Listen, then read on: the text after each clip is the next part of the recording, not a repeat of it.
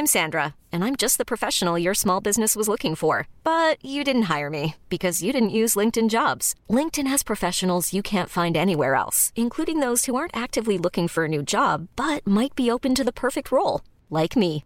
In a given month, over seventy percent of LinkedIn users don't visit other leading job sites. So if you're not looking on LinkedIn, you'll miss out on great candidates, like Sandra. Start hiring professionals like a professional. Post your free job on linkedin.com slash achieve today. Hi, I'm Daniel, founder of Pretty Litter. Cats and cat owners deserve better than any old-fashioned litter. That's why I teamed up with scientists and veterinarians to create Pretty Litter. Its innovative crystal formula has superior odor control and weighs up to eighty percent less than clay litter.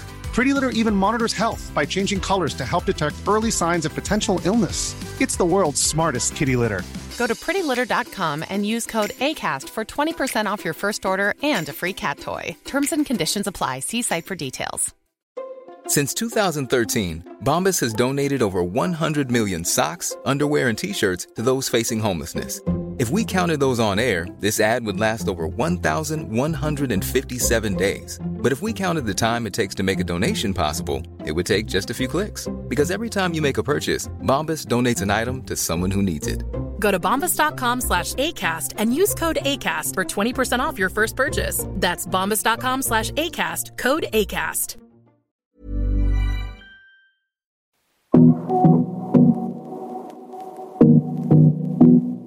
Hej och välkommen till Omstart. Jag heter Eva Ekedal och det är jag som programleder Karriärpodden. En podd om ledarskap, förebilder och karriärinspiration. Nu har det blivit dags för det fjärde avsnittet i den här poddserien Omstart, som handlar om nya tider och nya möjligheter, eftersom läget och krisen som vi fortfarande befinner oss i innebär att allt fler hamnar i jobbsökarprocess, om man nu inte var i de tankarna redan förstås. Så är den här serien till för dig som behöver lite extra inspiration och pepp. I det här avsnittet kommer vi att ta upp intervjudelen i processen, och till min hjälp har jag Cecilia Fredriksson som jobbar som Executive Search-konsult och har gjort det i många år. Tidigare hade hon en karriär inom finans som ledare med fokus på försäljning och utbildning innan hon valde att göra ett skifte i sin karriär och började jobba i rekryteringsbranschen. I det här avsnittet kommer vi också förstås att prata en del om hur vi i rekryteringssammanhang kan arbeta för att förebygga diskriminering och aktivt arbeta för mångfald och inkludering. Dessutom blir det som vanligt en kort framtidsspaning om arbetsmarknaden, och den här gången har turen kommit till Therese Treutiger som är vice vd på Microsoft i Sverige. Hon har bra koll på vad som händer inom tech och ny teknik och nya plattformar och hur arbetsmarknaden ser ut inom det området framöver. I slutet på det här avsnittet kommer jag också berätta om en stor nyhet som vi länge har drömt om.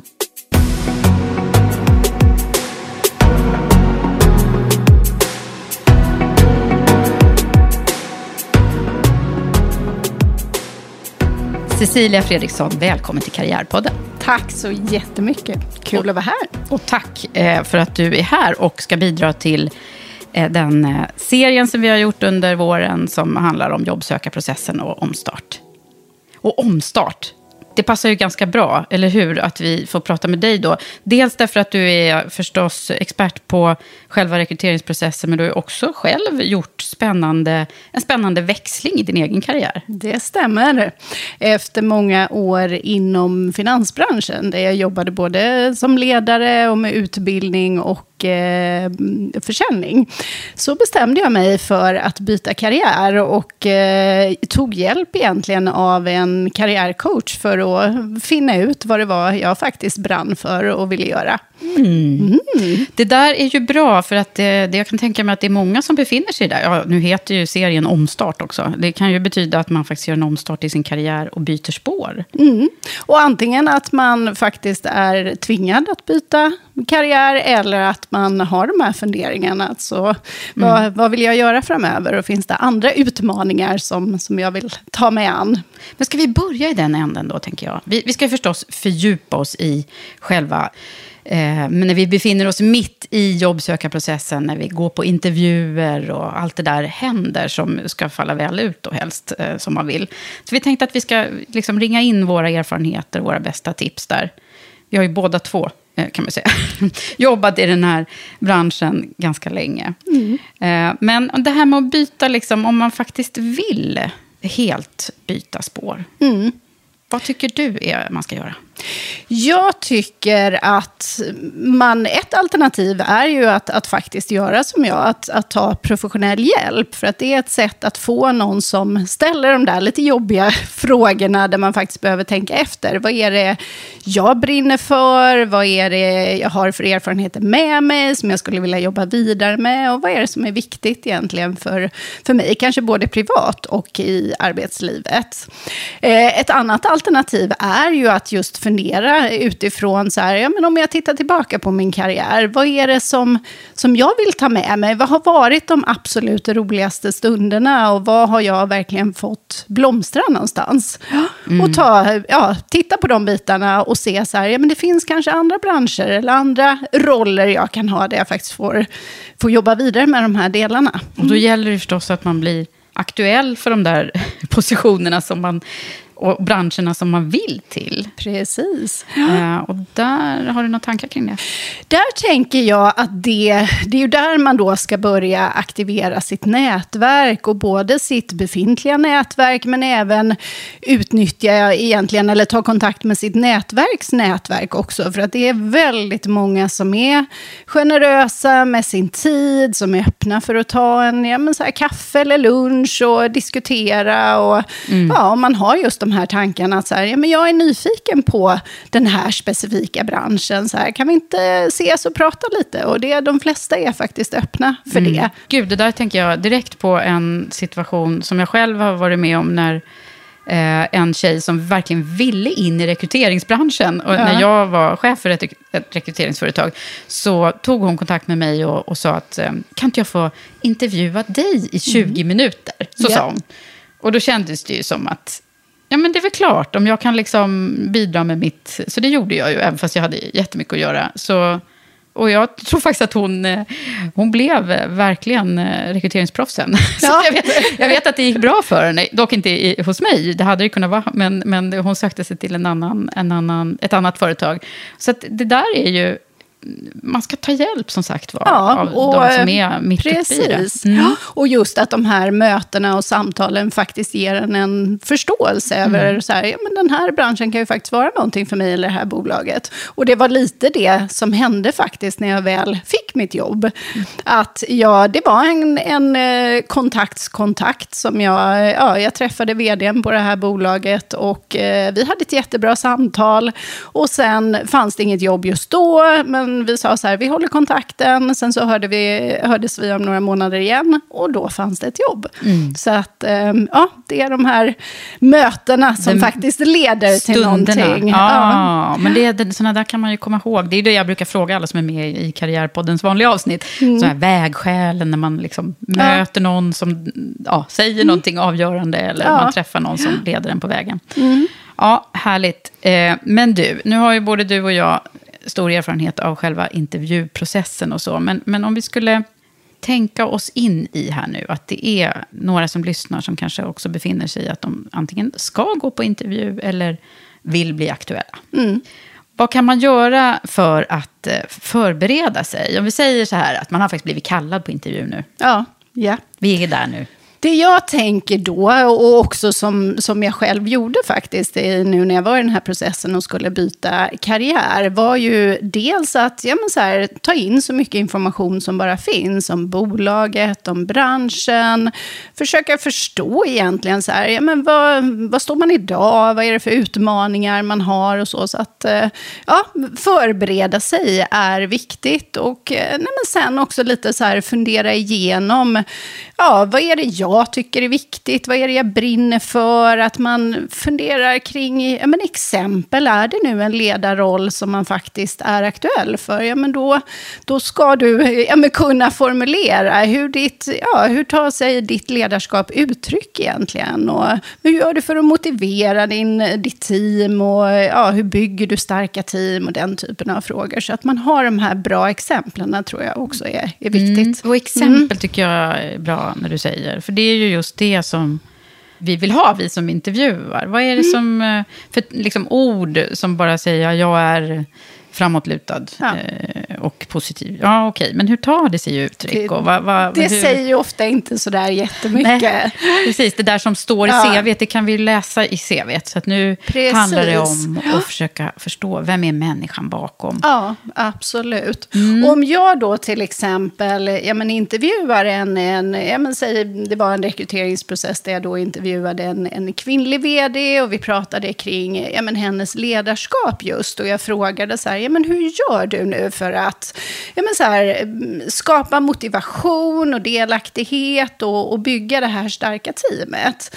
Och hon i det fallet var, var duktig på att formulera så här, att för henne var det jätteviktigt att vara tydlig kring, kring målet, att skapa en, en vision, att visualisera så här, ja, men det är hit bort vi ska och sen då hur man tillsammans faktiskt ska ta sig dit. Eh, hon kunde också prata mycket om liksom hur hennes eget engagemang skapade engagemang i teamet. Och, och exemplifierade det då? Precis, var, var det? Mm. Att så här, ja, men jag ser till att, att alla kommer till tal så att vi ja, nej, men så här, coachar kanske de som ja, tar en lite mindre framträdande roll och liknande, hur, hur hon jobbar med det. Och sen att också så här, nej, men hur hennes ja, men kanske då glädje och passion för det här också smittade och just det här att, att framdriften och att man firar sina segrar och man, ja, man, man skapar den här bra teamkänslan. Så ja, men det är bra. Ja. Mm.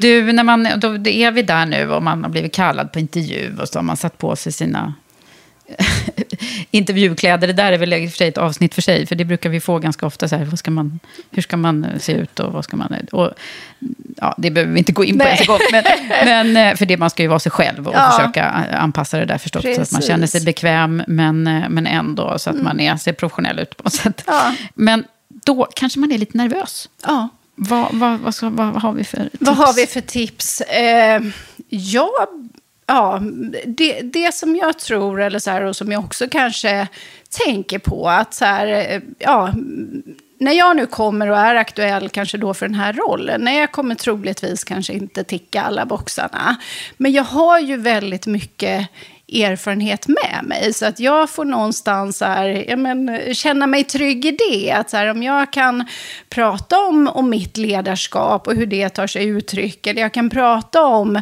så här, ja, men jag har nått de här försäljningsmålen och, och jag har gjort det på det här sättet, att då kan jag, ja, jag kan relatera till tjänsten och jag kan ge exempel eller så som, mm. som visar på att så här, ja, men jag är, är rätt för den här rollen, trots att man kan kanske inte har gjort precis det som efterfrågas, men att man ändå mm. kan, kan relatera. Och just det jag var inne på tidigare också, att vara förberedd och ha en förståelse för att mm. vara... Så man boostar sig själv lite med, ja. med de där bra sakerna. Ja. Och kanske till och med de här boxarna som man då verkligen tickar i, som du säger. Ja. Eh, som man tycker stärker varför man ska vara ja. aktuell. Det är det man ska tänka på precis ja. innan man går in i intervjurummet. Ja, mm. och också att så här, det, rekryteraren sitter ju inte på alla svaren heller. Utan så här, jag har ja, som kandidat väldigt, väldigt mycket med mig som jag kan vara stolt över och som jag kan prata om och som jag kan tillföra. Så att man ska nog försöka känna sig trygg i det. Ja, och jag tänker så här, när man kommer in där i rummet, då möter man då kanske en rekryteringskonsult som mm. du och jag. Eller så träffar man eh, den rekryterande chefen eller någon annan på H R-chef. Eller vad man, ja. Det kan ju vara lite olika scenarion. Mm. Eh, och det spelar ju ingen roll. Det är ju en människa man möter oavsett. Eh, och jag har ett, en grej till som jag vill skicka med precis där i början. Det är ju att de som intervjuar dig, ja. det är ju, de är ju väldigt nyfikna på dig. Absolut. Och då ska du vara typ lika nyfiken på dem. Ja. det, och sen ska man inte prata mun på varandra. Men att vara liksom mm. uppriktigt eh, intresserad och nyfiken på företaget och hur det är. Mm. Eh, det är ju bra. Sen kan man ju förstås inte sätta sig själv i intervjusättet, utan Nej. man får ju vara följsam där och ja. liksom anpassa sig efter mm. den, den som intervjuar, och alla är ju inte proffs på det. Nej. Men eh, vi borde ju vara det, vi rekryteringskonsulter i alla fall. Ja. Eh, och då, då brukar man ju följa någon struktur sådär, eh, när man, hur man liksom mm. först kanske man presenterar företaget lite och sen så går man in och, och börjar ställa frågor och man får presentera sig själv. Mm. Eh, och det där finns ju lite olika, alltså jag, ja, tjugo år i rekryteringsbranschen, jag har ju mött väldigt många olika människor. Och det har ju du också. Absolut. Så det finns ju många, många varianter på hur man, hur man hanterar den här situationen när man liksom mm. hamnar i ett bollplank. Och det finns ju en del do's and don't där. Nej, men jag, en sak som jag faktiskt tänker på som kopplat till det du pratar om nu mm. är att så här, nej, men inte tänka att man bara så här, nu ska jag få ur mig så mycket som möjligt. Utan att faktiskt lyssna också så här, vad är det den här personen faktiskt frågar efter? För att det, det tror mm. jag är ett sånt där lätt misstag man gör. Man är så noga med att få ur sig alla de här bra erfarenheterna och så att man faktiskt glömmer att lyssna. Vad är det mm. personen frågar efter det här? Mm. Vad är det de faktiskt vill veta? Precis, ja, det där är. Så det. Och, och, och det där när jag sa det där nyfiken, det är, för det är en annan grej som är ganska lätt att glömma bort, tror jag. Det är ju mm. att man själv är man ju faktiskt där för att också ta det, alltså det är ju lätt att bli så här, bara det, att ta mig, att mm. man bara vill att de ska, men du ska ju också vilja ha dem, så ja, att säga. Det är ju absolut. Nästan som att gå på en dejt. Precis, ja. Ja. Och ett utmärkt tillfälle just att ställa alla de här frågorna och också fundera kring, ja, men så här, vad är det som är viktigt för mig här?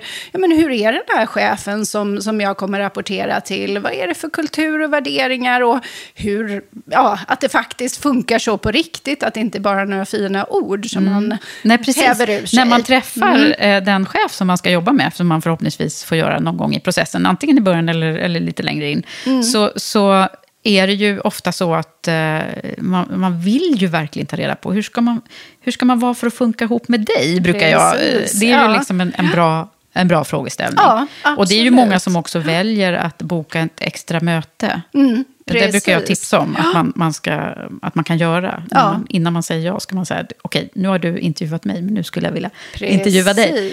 Eh, så att, ja. För många säger ju det här, välj din chef, det är så viktigt. Ja, eh, och det men är det ju. Det är viktigt. Och också ja. att man faktiskt tänker igenom själv där. Alltså här, vad är det jag behöver för att fungera som allra bäst? Behöver jag en väldigt närvarande chef? Eller mm. behöver jag någon som... Vad behöver man egentligen från sin, sin chef för att, att ja, kunna prestera som allra bäst? Ja. Du, jag tänker på det här med vi som då jobbar med intervjuer. Vi brukar prata om någonting som heter kompetensbaserad intervjuteknik. Ja. Mm. Och det är väl lite det vi har varit inne på. Men, men om mm. du, ska inte du förklara det lite? Jo, men det är väldigt enkelt, så skulle jag väl säga att eh, när man pratar om kompetenser egentligen, då är det ju olika beteenden som leder till ett, eh, ett bra jobbresultat, helt enkelt. Så att eh, saker, hur du agerar och hur du eh, ja, hur du agerar i olika sammanhang, kan man säga, helt enkelt. Mm. Och det är ju egentligen mm. det som, som vi sa där, men exemplifiera så mycket som möjligt, att ja. när jag, jag gjorde det här så händer det här. Eh, och, och liksom kunna måla upp ja. eh, ett scenario om varför man, varför ja, man är eh, bra på det man håller på med. Ja. Mm. Okej, vad har vi mer att säga? Vi, de klassiska frågorna kring, som brukar dyka upp, eh, det är ju styrkor och eventuella utvecklingsområden. Ja. Det, nej men det, där tänker väl jag också så här att i, ibland, ja men det är okej också att inte kunna svara på allting, för att det är inte säkert du kan det. Men sen vissa, ja men saker kan man ju också fundera igenom, och också att det, ja men känns trovärdigt just som kanske utvecklingsområden. Att, att bara säga så här, ja men jag är inte så bra på Excel, det är kanske inte det som man tänker, utan att, att man har en, en viss självinsikt, tycker jag är mm. viktigt. Vi, ingen av oss är perfekta, och jag har en väldigt stor respekt och förståelse för det. Så att, eh. Det är ett, ett av de råden som vi brukar säga, och som, mm. som vi säkert kommer säga en gång till innan det här avsnittet är slut, och det är ju att man ska vara sig själv. Ja. Eh, och det, det är ju liksom så autentisk som man är. För ja. det, det är inte så att man vill måla upp en bild av sig själv och sen är det någon helt annan variant. Nej. Sen när man väl, om man nu lyckas få jobbet och sen precis. Inte riktigt är det. Så att det där gäller ju och oavsett kön, skulle jag vilja säga. Men, mm. men det är väl i och för sig så att eh, vi brukar ju... Ska vi ta den där igen? Ja, vi kanske måste göra det. Det här med att tjejer ofta inte förhäver sig själva lika mycket i intervjusammanhang. Ba, Nej. Ba, ba, vad säger du? Har, ja. har, vi, har vi inte kommit längre? Eller? Det, det är nog så att, att eh, i ganska många fall att, att kvinnor är inte lika... duktiga på att, att lyfta upp de här goda exemplen och verkligen ja, men lyfta sina egna prestationer. Mm. Män är bättre på det, så att ja, det boostar sig själv lite mm. där om man känner att så här, åh, vad kan jag och vad har jag egentligen åstadkommit? Men tittar man tillbaka så har man ofta åstadkommit väldigt, väldigt mycket som mm. man ska vara stolt över, och mm. det är de fina exemplen man faktiskt ska lyfta fram. Och det finns ju mm. någon siffra där på det här att tjejer tycker att de bara liksom som inte ens kan söka jobbet om de Nej. Inte har hundra procent, men mm. killarna tycker att det räcker om de har sextio procent. Precis. Jag vet inte om den där stämmer, den där siffran. Och jag vill inte tro att det är så här Nej. Längre, för jag möter mm. jättemånga tjejer som också kan tala för sig själva, så att säga. Verkligen. Men eh, det, är, det är ju ändå värt att tänka på att, jag brukar säga så här, också mm. när folk är med i Karriärpodden, att man man behöver inte, Jante behöver inte vara med just nu. Nej, liksom. Precis. Utan det är okej att faktiskt säga bra saker om sig ja. Själv som man, som man vet att man kan leverera på. Verkligen, och framförallt också det här om man nu vill byta bransch, att så här, ja, men, ja, boosta sig själv med att så här, du har massa bra saker med dig, så att mm. för fram dem ja. Och var inte blyg där, utan Nej, men och, tryck på. Precis, och ändå kunna säga att men det, här, ja. det, här är, det här vill jag lära mig mer om. Ja. Det här kanske inte är min starkaste sida just nu, men precis. Jag jobbar på det eller vad det nu kan vara.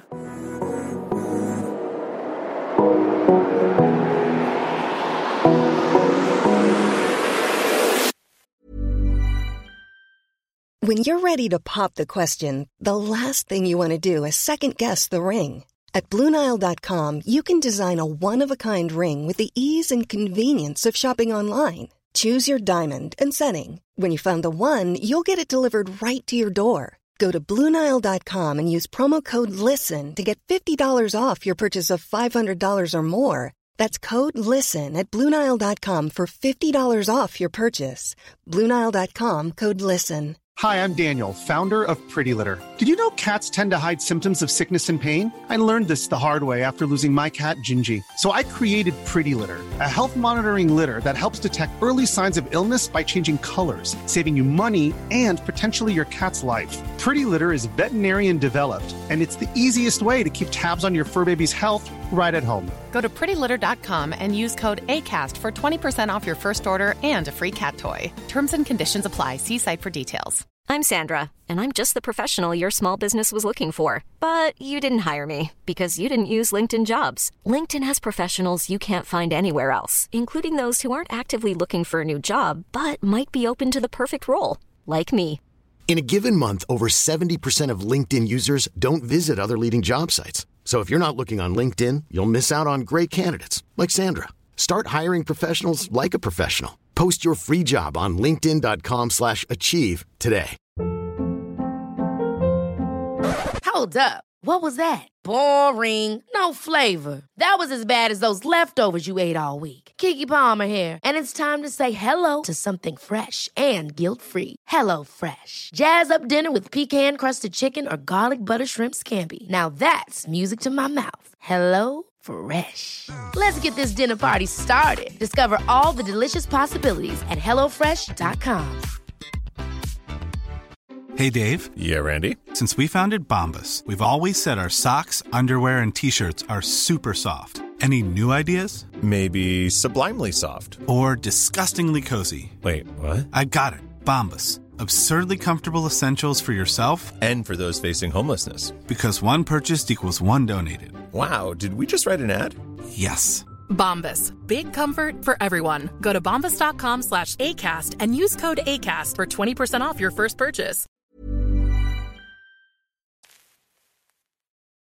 Vad är det mer då som brukar komma i, nu, i intervjuer? Jo, det brukar på slut, det brukar komma frågan, okej, okay, hur är det med löne, mm. Mm, nivå och sådär? Och det är väl en, ja men dels kan man väl tänka igenom själv så här, ja men om det finns någon ja, nedre gräns som man tänker, eller så säger man jag har det här idag och jag förväntar mig någonting i ja, samma härad eller hur man nu tänker. Mm. Men det är ju också mer för att kanske ge, ja man vill inte ha, komma till, till slutet eller ett erbjudande och att, att man inte har en, en samsyn in kring ungefär var lönenivån ligger. Så att, ja, att man själv tänker igenom så här. Och också om man nu byter bransch, ja det kanske finns en viss, ja att, att man möjligtvis får gå ner lite i lön. Det kan vara så, det behöver inte alls vara det. Men, ja, så att, men att man har ja. tänkt igenom det där med ja. förväntningar och vad man, vad man mm.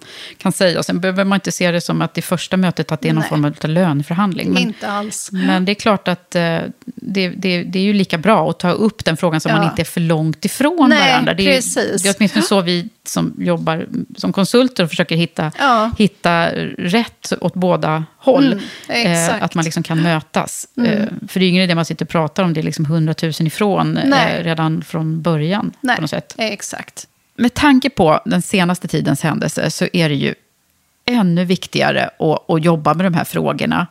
Som, både som rekryterande person men också utifrån vad kan vi mer göra för att inte någon ska känna sig diskriminerad i en rekryteringsprocess. Vi har ju faktiskt en diskrimineringslag i Sverige som vi hela tiden måste ha på näthinnan. Vad, vad säger du? Vad kan vi mer göra? Jag tror att det dels handlar om att öka kunskapen hos de som faktiskt rekryterar och ska rekrytera. Att man har en grupp eh, sammansatt i bolaget då, där man nu söker en, en ny person. Och just att där finns en, en mångfald i, i själva rekryteringsgruppen. Sen tror jag också att det handlar väldigt mycket om att i det här då vad vi kallar för kravprofilsarbetet. När man försöker få ner på pränt vad det faktiskt är man söker. Att man utmanar där och funderar kring, är det verkligen jätteviktigt att alla pratar svenska? Eller andra grunder som man kanske lite av slentrian slänger med i det här kravprofilsarbetet. Mm. Och sen också i vissa branscher att, att man ofta kräver en branscherfarenhet, men samma sak där. Är det verkligen nödvändigt? Eller är det här en ledare vars eh, förmåga att leda en förändring eller liknande är det man faktiskt mm. behöver? Och inte den här specifika branscherfarenheten. Nej, precis. För snarare kanske kan det vara tvärtom, tänker jag. Exakt. Att man kan bidra med en massa bra saker när man kommer från, alltså, som vi var inne på när man ska byta ja. bransch. Det är ju väldigt viktigt arbete det där som kanske inte syns utåt när man, när man kommer till intervjun och sådär. Men det är ju väldigt mycket arbete som faktiskt ligger på oss där. Att våga utmana och ifrågasätta invanda mönster och så. Absolut. Mm. Och samma sak tror jag också att det, det dels ligger på rekryteringsbranschen att utmana de krav man har på en, en person som man då vill få in i bolaget. Men åt andra hållet också att bolagen faktiskt utmanar rekryteringsbranschen. Just det. Och säger att vi måste ha, när vi träffar kandidater så ska det vara en mångfald bland de här kandidaterna, så att mm. ja, med en blandning av både kanske då ålder, etnicitet, eh, kön till mm. exempel. Ja, nej, men det där tycker jag jag har, tänker på några uppdragsgivare som som jag har haft som faktiskt heller inte som alltså som vågar säga så här, nej men det, man nöjer sig liksom inte förrän man har ett, en en en mångfald representation i i de kandidaterna som är på slutkandidater. Det bra grejer där, tycker jag. Och vi kan ju som sagt va, göra ännu mer, för det är, står ju inte rätt till. Det kan vi konstatera, eller hur? Absolut, och att forskningen just visar det här, att har du en eh, mångfald i ditt bolag så leder det till bättre inf- eh, innovationskraft, det leder till bättre kundnöjdhet, det är bättre medarbet- i, resultat i medarbetarundersökningar mm. och det blir ett bolag som eh, troligtvis eh, ser bättre ut på sista raden, så mm. att det finns bara fördelar med det här mm. och man jobbar aktivt med det. Verkligen. Okej, har vi missat någonting under själva intervjufasen nu? Alltså jag kan ju säga så här, bara, som bara slog mig nu när vi sitter och pratar om det, det är ju att vi rekryteringskonsulter, vi har, vi har ju ett jobb som, in, det är inte alltid världens lättaste jobb, det kan man inte säga, det är världens roligaste jobb, men det är inte alltid så lätt. Och när jag har utbildat andra rekryteringskonsulter så har vi pratat mm. jättemycket om det här med att man måste lära känna sig själv ganska mycket när man ja. jobbar med rekrytering, att man behöver rannsaka sig själv också. Verkligen. Och vi pratar jättemycket om den här fyra sekunders regeln. Att det tar ungefär fyra sekunder, sägs det ju, så har vi ju ganska snabbt bildat oss en uppfattning om vem ja. vi har framför oss. Mm. Och då har man ju oftast inte helt rätt liksom. Nej. Utan då har man ju behövt verkligen, eh, ja, en del säger så här, ah, men min magkänsla är, är rätt liksom. Men mm. då brukar jag säga det, mm, det kanske den är, men den kanske har väldigt fel också. Ja, absolut. Eh, så att därför så brukar jag säga att man ska spara den här känslan som man har mm. efter fyra sekunder. Och så ska man lägga den på, liksom, på axeln eller på, vila lite. Ja. Och sen kan man plocka fram den sen. Ja. Men låta alla liksom personer gå igenom intervjun på samma sätt som man gör ja. Med alla. Men det här är ju, liksom, det är verkligen, det är ju, det är ju vårt hantverk så att säga. Att, att inte vara för snabba och börja bedöma utifrån våra egna värderingar. Nej. Intentionerna ska ju vara dem. Att alla ska liksom ja. Bli bedömda ja. På likvärdigt sätt. Och, och vi ser oss ju som liksom verktyg i den här mm. processen att hitta rätt. För, från båda håll. För det blir ju aldrig mm. bra om man liksom... Ja, vi vill ju att det ska bli, bli två vinnare, brukar jag säga. Exakt. Två, två vinnare och en partner har jag gjort i någon reklamfilm någon gång. Men alltså, eh, att, man, att man båda har den som, den som faktiskt får jobbet, får det jobbet de, vill ha, de passar för och vill ja. Ska ha. Och mm. våran uppdragsgivare får den de behöver. Ja. Nej, men, och jag tänker där också att ett, ett sätt att jobba med det är ju just att, att jobba då med kompetensbaserad intervjuteknik. För det gör också att man har en struktur, man ställer samma frågor och förhoppningsvis då kan, kan utvärdera på ett lite mer objektivt sätt mm. än om man bara ja, går på magkänsla och skjuter frågor från höften. För att då blir det ju inte samma bedömningsgrund heller som man Nej. Faktiskt står på. Precis, och, och vi pratar ju så mycket om, du och jag pratar extra mycket om det och med tanke på att eh, vi jobbar med jämställda eh, rekryteringar och vill att det ska vara verkligen rätt bedömningar ja. Som man gör. Och mm. då ska det inte vara någon... någon biased eh, process som är med i det Nej. Hela. Utan ja. man, får, man får jobba med den biten. Och det, ja. Ja. Det är ju någonting som många företag också är på nu. Hur jobbar vi med våra rekryteringsprocesser? Ja. Hur gör vi så att de är lik, eh, likvärdiga för alla som söker? Precis. Mm. Ja. Det är bra det där. Ja, det är väldigt bra. Och vi behöver jobba mer med det. För mm. vi vet att olikheter är bra. Okej, men sen finns det ju en annan gre- grej som är, brukar vara rätt omtalad i rekryteringsprocesserna. Och det är ju de här testerna. Ja, ska vi exakt. Prata lite om dem? Ja, ja, och det finns ju både eller då, arbetspsykologiska tester där man tittar mer på egenskaper och beteende. Och sen så finns det då kapacitetstester eller logiska tester.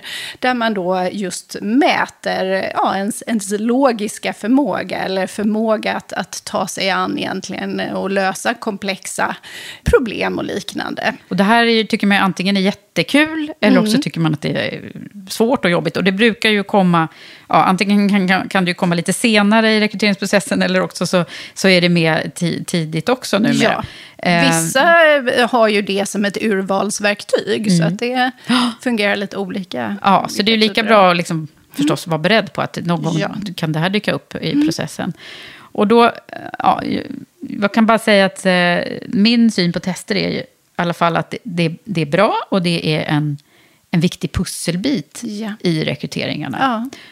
Eh, men det är ett diskussionsunderlag och en, liksom en del i själva så här, att lära känna den här personen bättre ja. eh, för att kunna pricka rätt helt enkelt. Exakt. Så att det, är inte, det är många som kanske tror att det här är avgörande momenten liksom. Men det tycker inte jag att man ska se, se det som. Jag vet Nej. Inte vad du säger. Nej, men också ett, ett lite så här gemensamt ramverk. För när vi pratar med kunderna så är det ju ofta så här, okej okay, man pratar om kanske någon ska vara drivin, drivande eller målinriktad och så. Att, att faktiskt definiera så här, ja men vad är drivande inom er, ert företag? Eller vad är strategiskt till exempel? Och att man det då kan kan i testerna ja, få en uppfattning just eh, vid då en, en kandidaten gör först testerna och sen att man har då en mer djup intervju eller diskussioner kring det här. Mm. Att också se, är det de här beteendena som faktiskt fungerar i den här organisationen och kommer de här beteendena leda till ett, ett lyckat resultat som gör att det här bolaget kan, kan expandera eller tillväxt eller lönsamhet mm. eller liknande. Så att, eh, Precis. kan man förbereda sig på de här? Man kan ju faktiskt det. Så att om man då vet att man ska um, göra de här testerna, fråga alltid vad det är för tester. Det finns en hel del övningsuppgifter på, uh, på nätet som man kan hitta. Så att, mm. uh, det kan vara bra i alla fall så att man inte ja, blir jättestressad och så. Ett annat tips är ju så här, när man då ofta får man göra de här testerna hemma, att man uh, ja, men så här, är utvilad och inte blir störd och lite så här. Så att, att man mm. ger det bra förutsättningar helt enkelt. Ja. Och också faktiskt när man sen då har den här, om man nu får en återkoppling kring testet, att man lite ser det som okej, okay, man får kanske ett kvitto på att så här, ja men jag är faktiskt så här, eller att kanske också någon som förtydligar lite att ja men det här är kanske delar som jag behöver jobba med, och också i sin egen utveckling, hur kan jag tänka kring det här, och jag kanske behöver ja, lite stöttning kring det eller någonting sådant. Så mm. att se det som att man får med sig någonting. Ja, men ja. många brukar... Jag har jobbat med assessment när man sitter hela, hela dagen och håller på med det här. Som vi gjorde, i alla fall mycket förr, så satt man... var man liksom hos... Det var innan webbaserade testerna kom också. Så att man mm. var hos rekryteringsfirman och, och, ja. och jobbade med tester. Och sen så satt man i långa intervjuer. Och då var det många som efter ett tag sa så här, ja men det här var ju roligt. Alltså, mm, men det är ju sällan ja. man får, får prata så mycket och fokusera på sig Om själv. Sig själv ja. Så att man kan ju se det som ett sätt att också lära känna sig själv. Precis, ja. Eller lite få bekräftelse att så här, ja men ja, ja. så här funkar jag. Sen ska man ju tänka på att de här mm. eh, beteendetesterna är ju självskattningsformulär. Eh, ja. mm. eh, och så det finns ju liksom ingenting som är rätt och fel där. Mm. Det stämmer. Eh, och det, det brukar jag poängtera, att det där är ju bara liksom en, en beskrivning mm. som du försöker göra eh, ja, av dig ja. själv. Ja. Och sen kan ju det matcha mer eller mindre bra mot en organisation som man faktiskt är, ja. Ja, vill in i. Precis. Så vi i vårt yrke gör ju egentligen så att vi lägger pussel, brukar jag säga. Ja. Jag gillar det där mm. metaforen, för då blir det ju ändå sådär att man... Ja, det är olika delar som, ja. som ger den sammanlagda bilden. Mm. Men det viktigaste ska jag säga, det är ju när man, när man möts i intervjusammanhanget. Ja. Mm. Att man liksom får... får en känsla för varandra där. Absolut. Och det är väl det som är det absolut roligaste i vårt yrke. Att vi får träffa och diskutera med så många människor. Och får insikt i också en hel del olika branscher. Mm. Jättespännande. Och olika mm. personligheter. Ja. ja. Men du, sen så är det ju inte alltid roligt. Nej. för, för ibland så måste vi ju också tacka nej till jättebra kandidater ja. som mm. snubblar på målsnöret eller mm. sådär. Man kan, det finns bara en position och så har vi kanske flera jättebra kandidater. Ja, precis. Vilket ofta är fallet. Mm. Ja. Det är det ju faktiskt. Mm. Och där kommer man kanske till den mindre roliga biten i, i vårt yrke. Exakt, när, när det här när man faktiskt tacka behöver tacka nej mm. till jättebra mm. kandidater. Ja. Men om vi tänker oss in i situationen där nu då, det har vi ju själva varit med om också, snubba ja. på målsnöret. Vad, vad, hur ska man tänka då? Jag tror att ja, men så här, man, man kan absolut ge sig själv lite tid och känna att åh, det här suger. Jag är jättearg och irriterad och ja, man, man blir besviken helt enkelt. Och det får man vara. Om man känner att man faktiskt vill ha konkret feedback kring ja, men så här, vad gjorde att jag inte gick vidare i den här processen? Eller varför valde ni en annan? Eller vad är anledningen? Och också kanske kopplat till mig själv. Då tycker jag man ska fråga om feedback.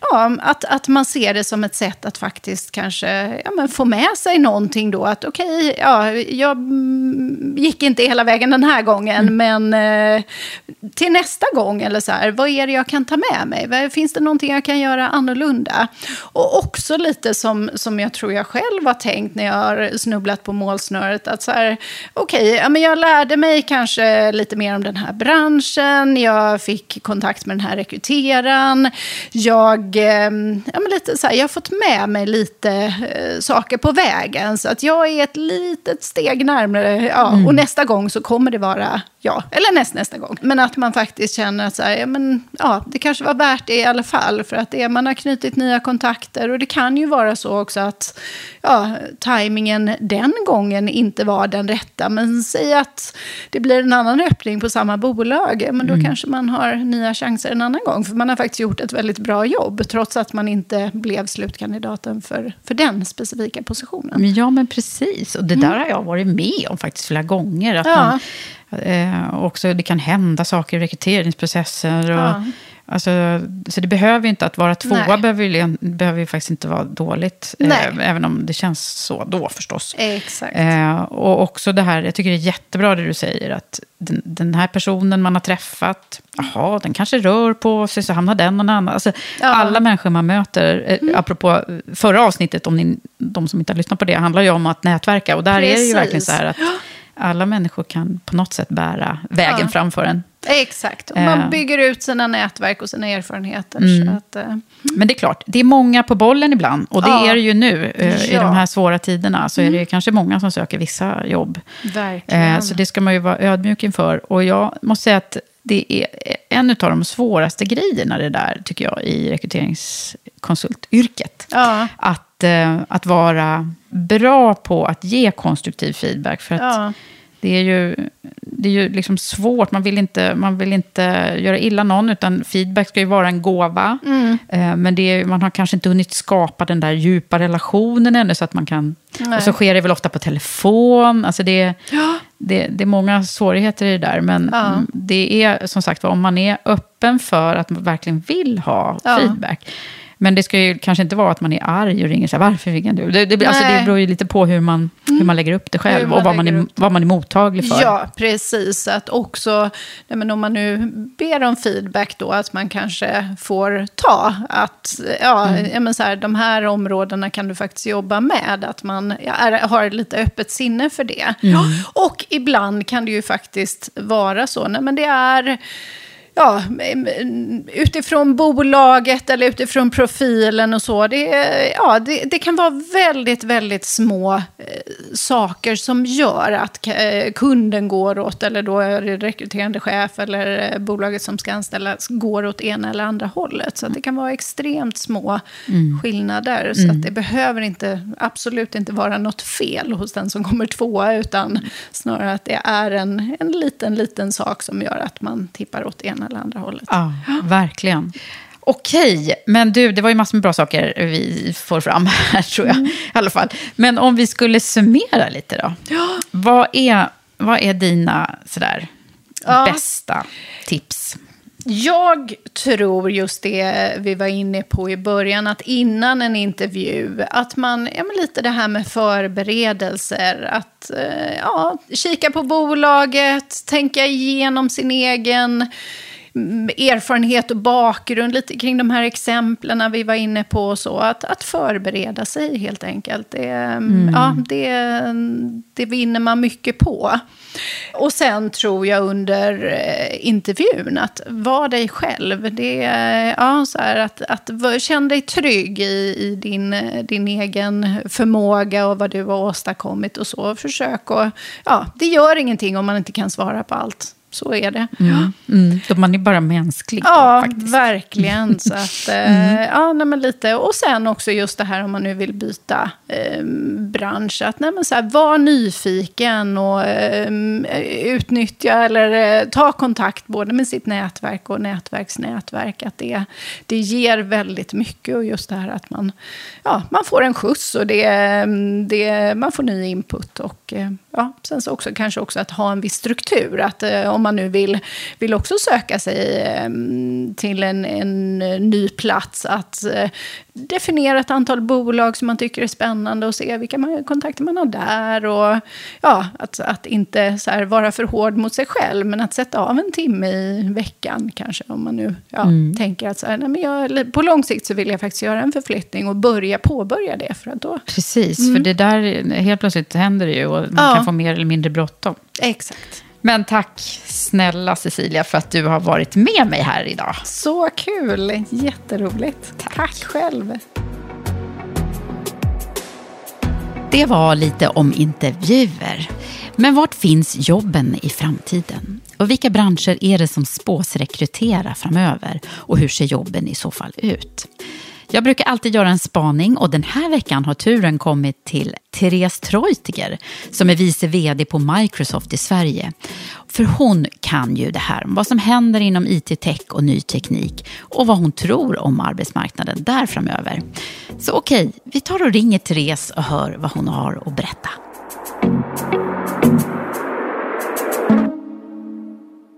Hej Therese! Hej Eva, vad härligt att få den här stunden med dig. Hur är läget hos dig och hur har ni haft det och du haft det under den här speciella tiden?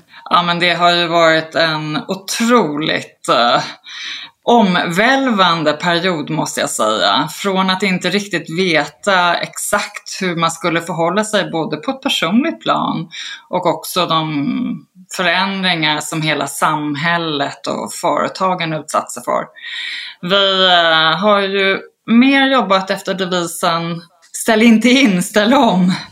Och eh, vi behöver ju också jobba hemma och vad innebär det då för mig? Ja, men jag har också skapat mitt egna hemmakontor och som Microsoft vi rekommenderar, vi följer ju Folkhälsomyndigheten och myndigheternas rekommendationer så sedan mars så jobbar vi också hemifrån. Och det behövs en omställning, det är någonting annorlunda. Ja, herre mig. Och du leder ditt team då förstås på digitala plattformar kan jag tänka mig. Och inte vilken som helst utan er egen då.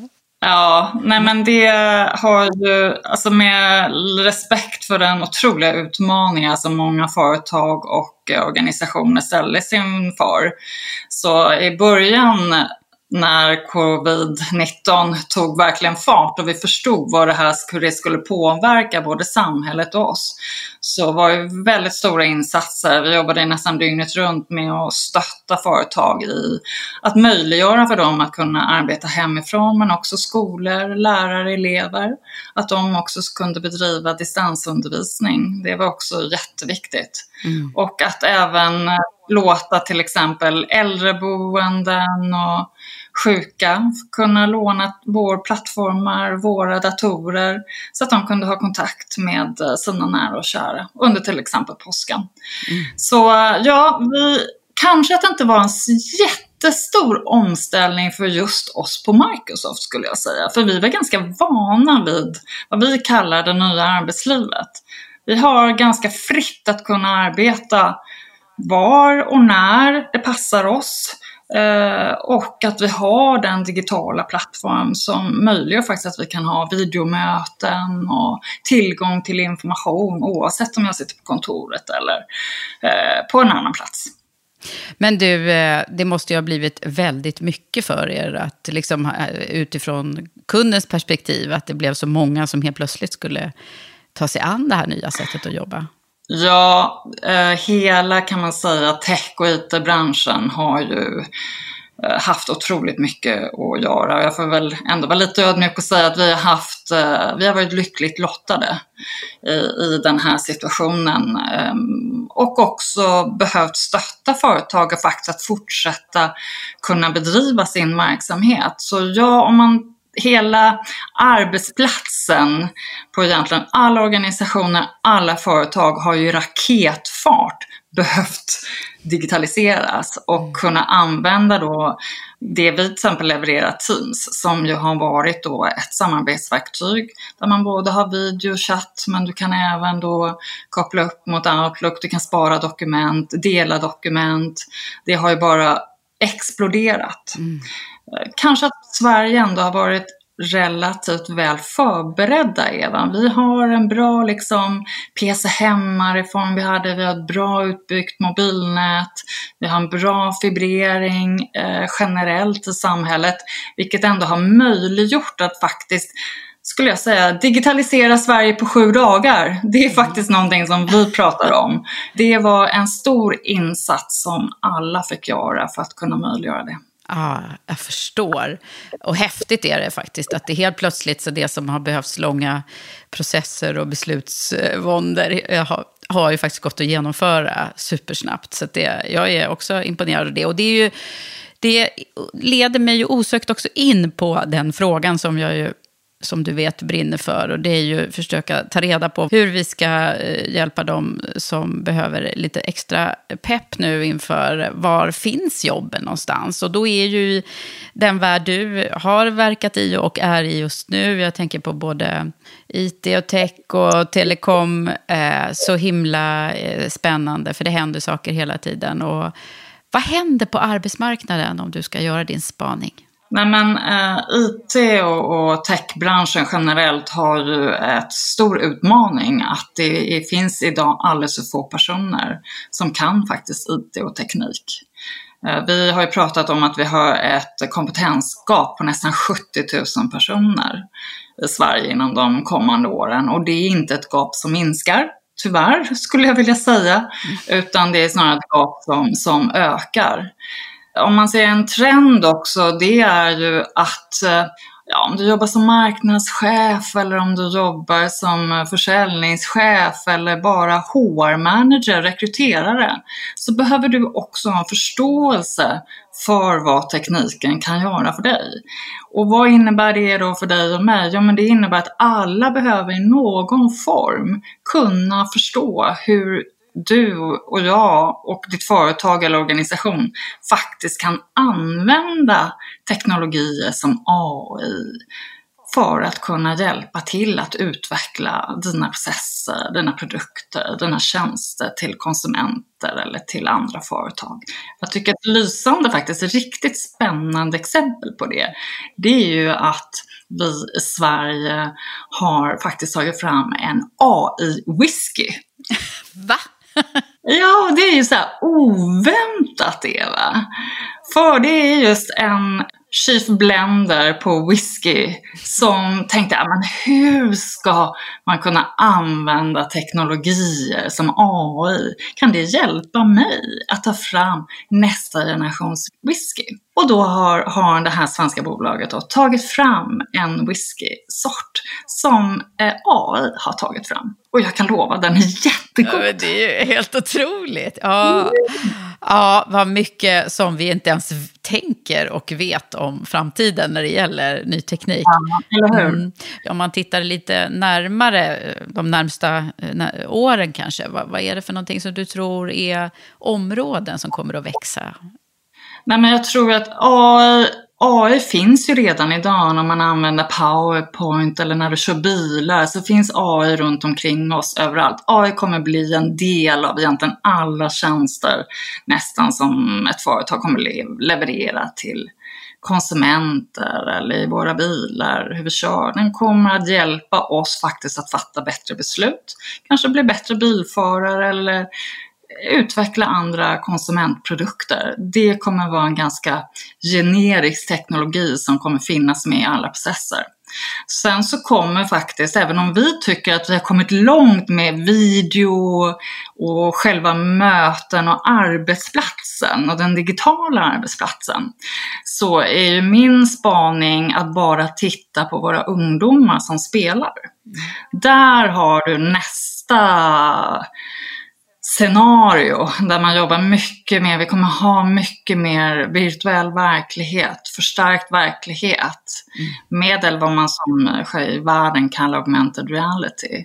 Det kommer bli en realitet även i våra mötesrum. Att när vi håller våra digitala mötesrum, ja, vi kanske faktiskt kommer ha de här hjälmarna på oss för att få lite så här Matrix eller, eller Star Wars-varning kanske. Men, men det kommer att bli en verklighet inte allt för långt bort, där vi kommer kunna också se varandra kanske från hela världen, hela Hela jordklotet i ett och samma mötesrum, men där du faktiskt ser människorna på plats sitta vid bordet, även om det är virtuellt. Och det är ju ganska coolt faktiskt. Ja, verkligen. Och om man vill jobba med det här då, är det liksom utveckling i I T-utveckling och A I-utveckling och den typen utav teknik som man spås att det är där det händer mest, eller? Nej, men det är klart att vi, vi, det finns ett jättestort behov av eh, civilingenjörer och ingenjörer som är de som jobbar mer med ganska djup teknik. Men vi behöver också, även om du är eh, samhällsvetare, biolog, eh, jobbar med kemi eller energibranschen, så behöver du också förstå tekniken där. Och det gör att vi kommer behöva ha en teknisk kompetens och förståelse för teknologierna, hur jag kan använda dem faktiskt i mitt arbete, som inte är kanske att koda eller att ta fram nya kvantumteknologier eller forska inom det. Så jag tror Eva att vi kommer ha flera olika nivåer här, och därför så hoppas jag att corona här kommer kanske ge lite mer nyfikenhet, och sen vill vi ha fler tjejer också. Vi har alldeles för få tjejer ja. i branschen. Ja, varför är det så fortfarande? Alltså, jag har ju hållit på med den där frågan så länge med just eh, fler kvinnor till I T och tech. Eh, Vad, vad, vad ska vi säga för att eh, vi ska inspirera fler och söka sig dit, tycker du? Många unga tech-tjejer lyfter fram att man vill se förebilder. Mm. Och också tror jag det är förebilder, alltså vi som kvinnor, men framförallt också mödrar, eh, pappor, mammor, fastrar, mostrar, mor- och farföräldrar. Var inte så rädda för att säga åh, oh, det där är jobbigt och det där är svårt. Det här är ju någonting positivt. Det är jättespännande att kunna använda teknologier i faktiskt konsumentframställning och kunna ta fram produkter. Jag är ekonom i grunden, mm. men jag lär, har lärt mig att tycka att det här är bland det häftigaste faktiskt man kan göra. Mm. Oerhörd potential. Så förebilder, och sen så aktivt faktiskt tänka på i din roll som förebild som individ att faktiskt framställa teknikbranschen och teknik som någonting spännande. Mm. Det är ju jätte... Alltså man kan ju verkligen påverka saker och ting. Och det finns ju väldigt många olika saker man kan jobba med. Det är ju liksom inte bara att sitta och hacka kod. Det finns ju faktiskt... Och det är inte så bara, men jag menar det finns ju väldigt många olika områden i, i leden eh, kring utvecklings, eh, att utveckla ny teknik, eller hur? Ja, nej men det finns, det är det här djupet att från civilingenjör till att du har en helt annan kompetens som samhällsvetare, så behöver du faktiskt förstå A I, hur det kan hjälpa dig i dina beslutsunderlag. Sen behöver det inte vara du som tar själv fram själva lösningen eller sitter och gör den här kodningen. Men du behöver ha en grundläggande förståelse och framförallt inte vara rädd, vara lite mer nyfiken. Det är mycket möjligheter. Men du Therese, om du skulle summera dina tankar om, om så här, och det är kanske lite bästa eh, tankar om framtiden och jobben, vad, vad säger du då? Nej, men jag tror att vi alla måste börja förändra inställningen. Det finns en enorm potential i tech- och I T-branschen. Och teknologierna i sig ger dig sådana möjligheter faktiskt att både utvecklas som person, men också att utveckla hur din tjänst eller hur ditt företag ska kunna möta konsumenter, eller om du jobbar i bank och finans, hjälpa dig beslutsunderlag och kanske riskmitigera. Också faktiskt ta bort en hel del tråkiga administrativa uppgifter som egentligen ingen tycker är så jätte, jätteroligt. Och sen så hoppas jag faktiskt på att hela den här förändringen och digitaliseringen av Sverige på sju dagar också skapar en nyfikenhet på teknik och lite mindre rädsla. Och att vi alla faktiskt blir lite mer vana att jobba med video, man är van att jobba med de här digitala arbetsplatsen som blir faktiskt en del av vår vardag. Att vi får in det i vårt tänk generellt sett. Ja. Vad bra, Therese. Jag känner jag hopp inför framtiden och hoppas att många andra gör det också. Tack så jättemycket ja. för att jag fick ringa och prata med dig en liten stund. Tack så mycket, Eva. Tack själv. Stort tack för att du har lyssnat på det här avsnittet i specialserien Omstart. Hoppas att du också prenumererar på podden och vill sprida den till någon som du tror skulle gilla den. Och om du tycker att det är bra det vi gör, så blir vi så otroligt glada om du vill gå in och stjärnmarkera och skriva en kort recension i iTunes. Det betyder jättemycket för oss.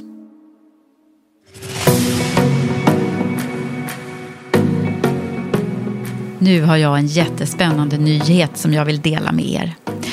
Något som vi har drömt om så länge och som vi har sett, något som verkligen behövs för att påverka toppskiktet i näringslivet, hur det ser ut nu och i framtiden.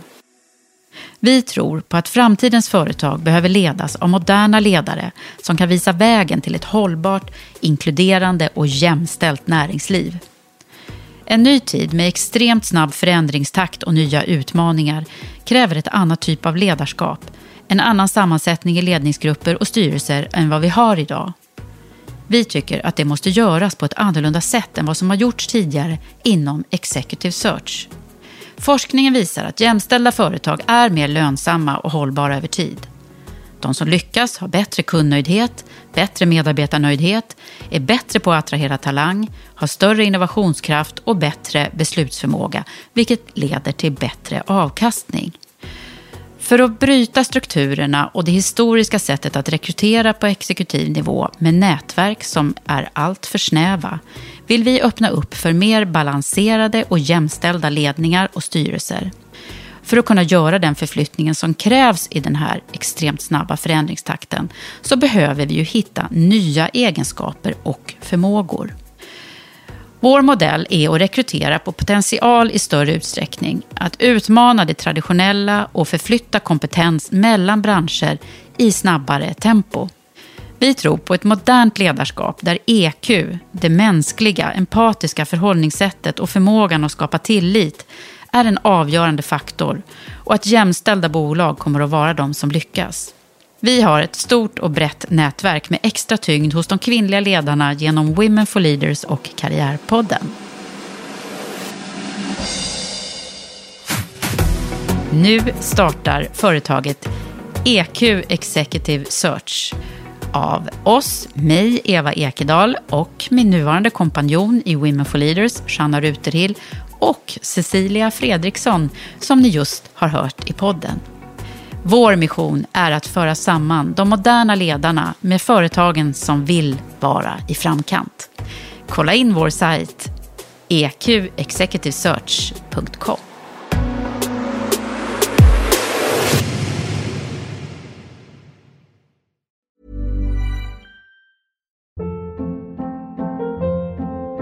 Hold up. What was that? Boring. No flavor. That was as bad as those leftovers you ate all week. Keke Palmer here. And it's time to say hello to something fresh and guilt-free. Hello Fresh. Jazz up dinner with pecan-crusted chicken or garlic butter shrimp scampi. Now that's music to my mouth. Hello Fresh. Let's get this dinner party started. Discover all the delicious possibilities at hello fresh dot com.